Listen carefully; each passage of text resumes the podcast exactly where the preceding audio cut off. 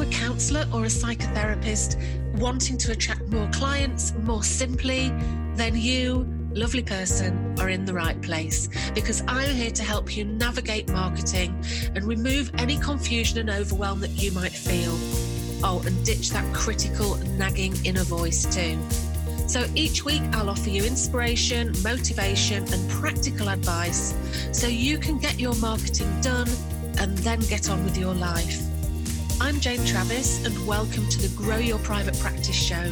It's great to have you here. Hi, this is the Grow Your Private Practice Show, episode 15. Welcome back. And if it's your first visit, I'm so glad that you've found us. So, today I want to talk about the FAQ page on your website, and FAQ stands for Frequently Asked Questions. And just to get started, I want you to think back to when you went to counselling. How did you feel? Do you remember? Did you feel a bit anxious? Maybe you felt a lot anxious.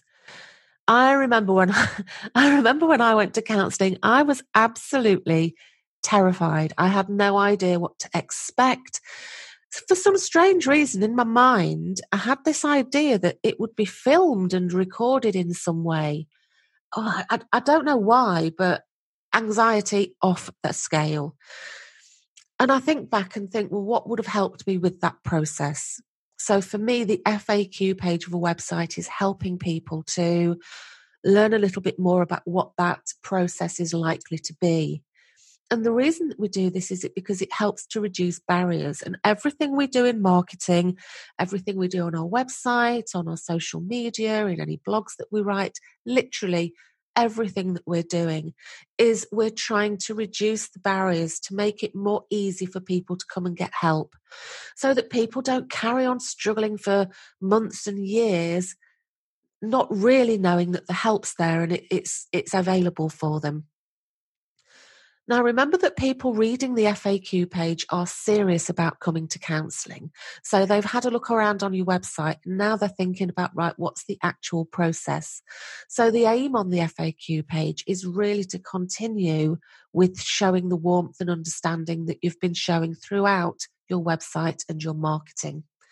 And in my opinion, I think that every counselling website needs an FAQ page.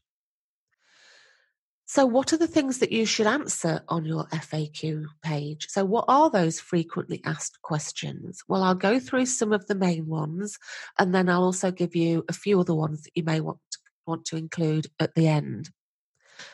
Now, the first one, and that I think the biggest one, is the question would be how much do you charge? Now, obviously, people want to know what is going to be the price when somebody comes for a session with you, how much is it going to be? And the more clim- the more simple and clear that this can be, the better.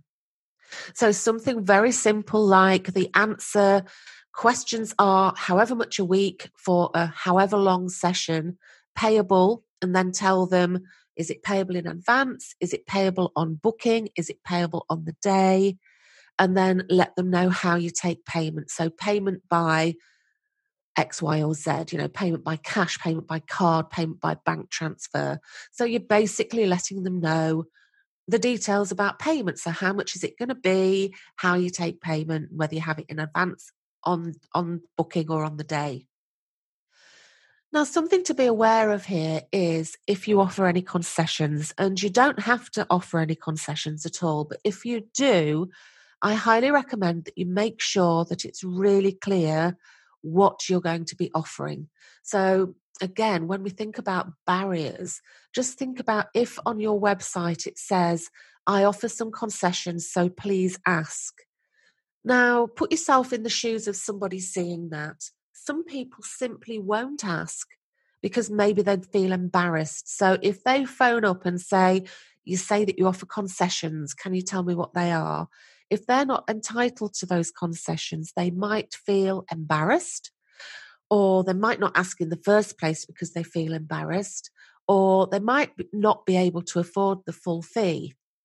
Alternatively, if they ask you, if you offer, you know, if you can get, if they can get a concession and you say no, that can have a detrimental effect on them and the therapeutic relationship as well. So I would recommend that if you do offer concessions, be really clear. Be clear about who gets a concession, a concession. Be clear about how much that concession is going to be, for how long. Is it going to be forever or is it just the first, you know, number of sessions? And if it's only for a certain number of people, so if you have a concession that you do for two people a week, is there a, a waiting list to get that? Now, again, I just want to reassure you that you don't have to offer concessions. Just if you do, be really, really clear exactly when, who to, and why. So, for example, if you offer reduced fees for the emergency services, how would you respond then if a teacher phoned up and asked for a reduction? What would your response be? And this really, really does need to be thought of in advance because if you're in that situation on the phone, you're going to feel flummoxed. You need to just be able to answer very, very simply your reasons if you need to. Something here that I talk about in the Your Private Practice book is how you're going to decide what it is. So, for example, if you offer re- a reduction for a low income, how are you going to work out who deserves this? What is classed as a low income? So, for example, if a couple separate and one stays at home with the kids, you might consider that person to be the one that's more likely to be on a low income. But when you consider that the one that had to leave home now has to start again in a new home, uh, buying new furniture, possibly paying maintenance. So, on paper, one person may appear to have a greater income, but actually have far less disposable income. So, what I'd say is if you're unsure about this, just don't offer a concession until you are and you get really clear about it. And again, like I say, I do talk about this in the chapter in the Grow Your Private Practice book called Making Peace with Money. So, in the frequently asked question bit about money, make it simple and clear that it's going to cost this much money and somebody's going to read that and know exactly what it's going to be. So, another question that I would have in the FAQ section is how do I make an appointment? So, if somebody wants to make a client with you, uh, sorry, if a client wants to make an appointment with, with you, spell out how this process is going to work. So, for example, do they need to pick the phone up to make an appointment? And if they do, what happens if they get voicemail? Or should they email? And if they do email, is there something you specifically need to know? What would be the next step? And how soon can they expect to hear back from you? Now, you could actually write a blog post about this process. So, what I would suggest then is in the FAQ section, talk briefly about the process and then have a little read more link. So, a link that says read more, somebody clicks on that link and it takes them to a separate blog and in the separate blog, you can talk about it in a lot more detail if you want to. So rather than this FAQ section having big, long answers, we want them to be quite short and concise. And if you want to add more, you can do it by writing a separate blog and linking to it. The next question that I would have is about where you're located. Now, this might be different now because obviously, since lockdown, people aren't seeing so many face to face people. It's a lot more online. So, I would still have something about either where you're located or how online counselling works. So, if you're working face to face, give clear instructions on how to get to you. So, for example, do you have parking? Are they going to need to pay for the parking?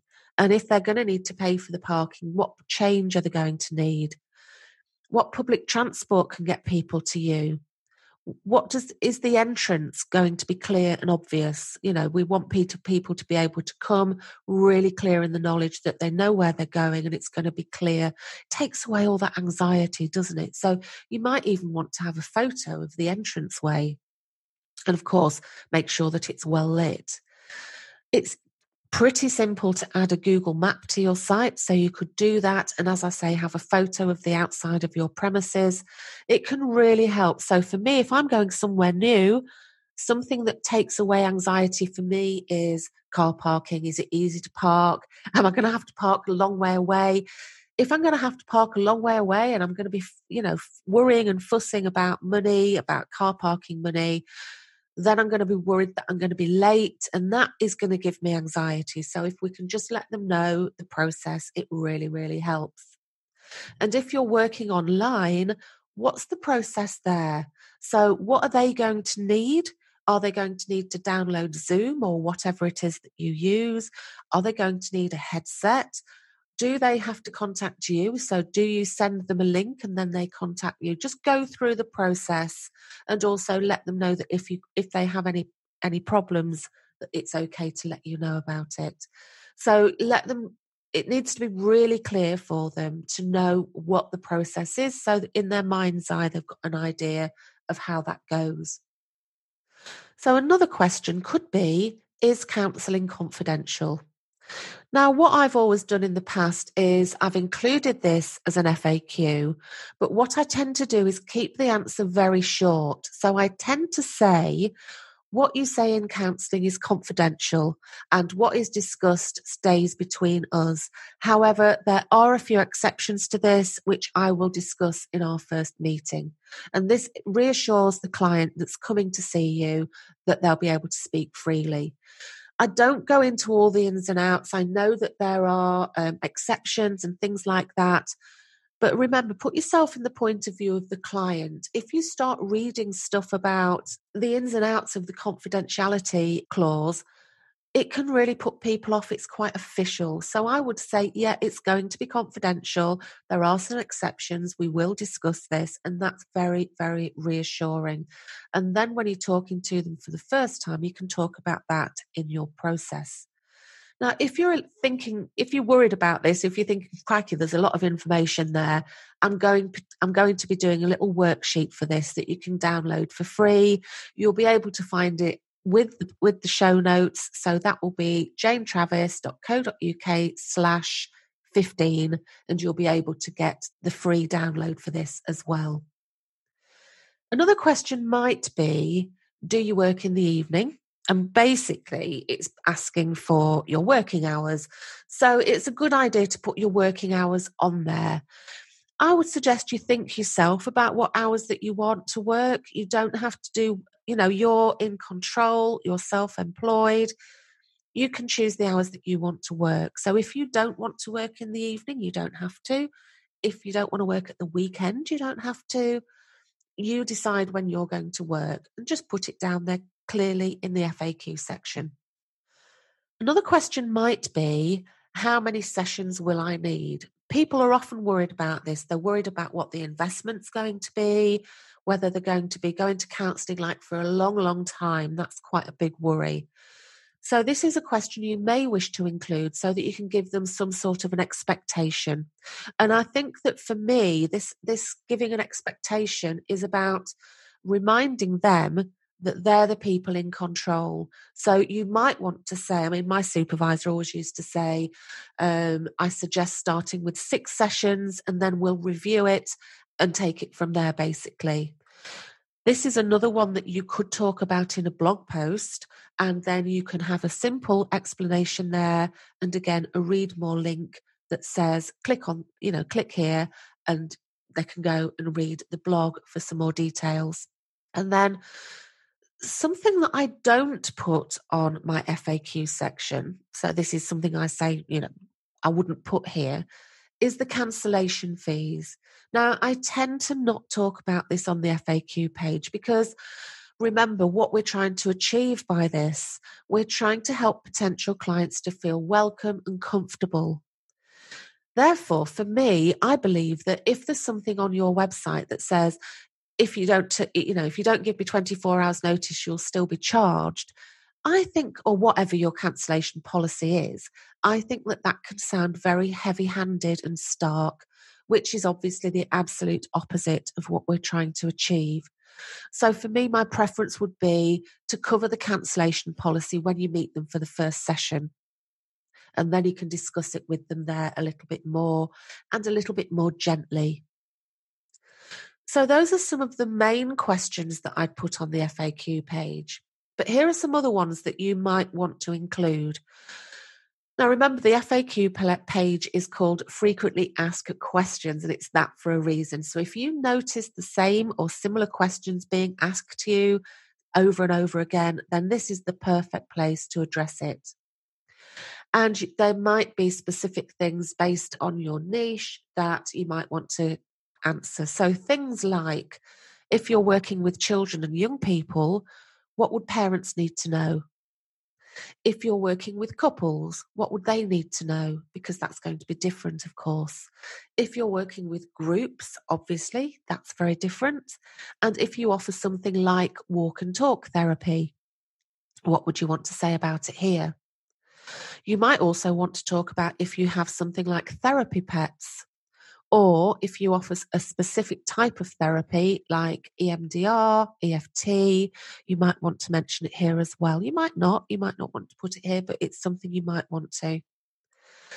Now, if you work from home, you might want to add something like whether there's um, disabled access or whether there are any steps. So you might want to add that here. And also, you might want to add as well, if you work from home, whether you have any pets that might cause any allergies. So, obviously, anybody with any allergies, they might want, they might need to know that. And at the end of the, the FAQ page, always add a call to action. So, a call to action is letting people know what the next step is. Okay, so a brilliant call to action at this point would be if you have any other questions or you're ready to take the next step, contact me now. And then you would share your contact details. So if somebody's read your FAQ page, then they're really serious about coming to see you for a session. So always have something at the end of that page to let people know that the next step now is to contact you. Okay.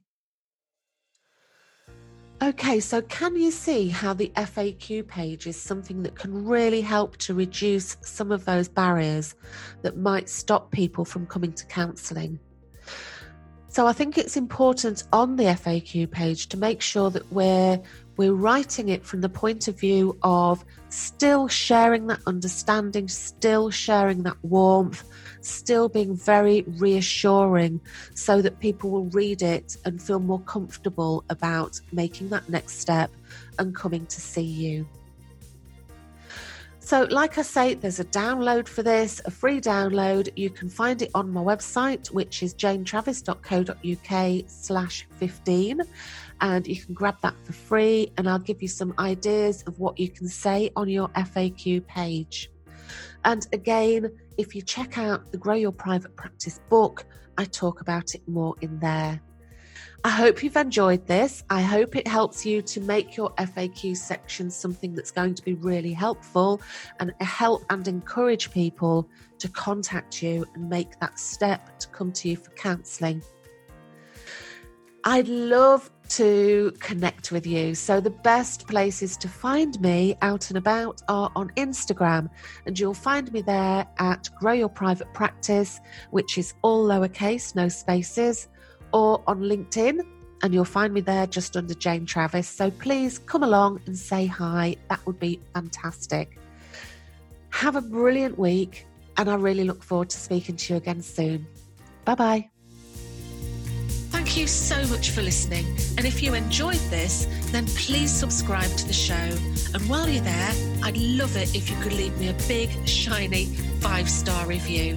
Bye.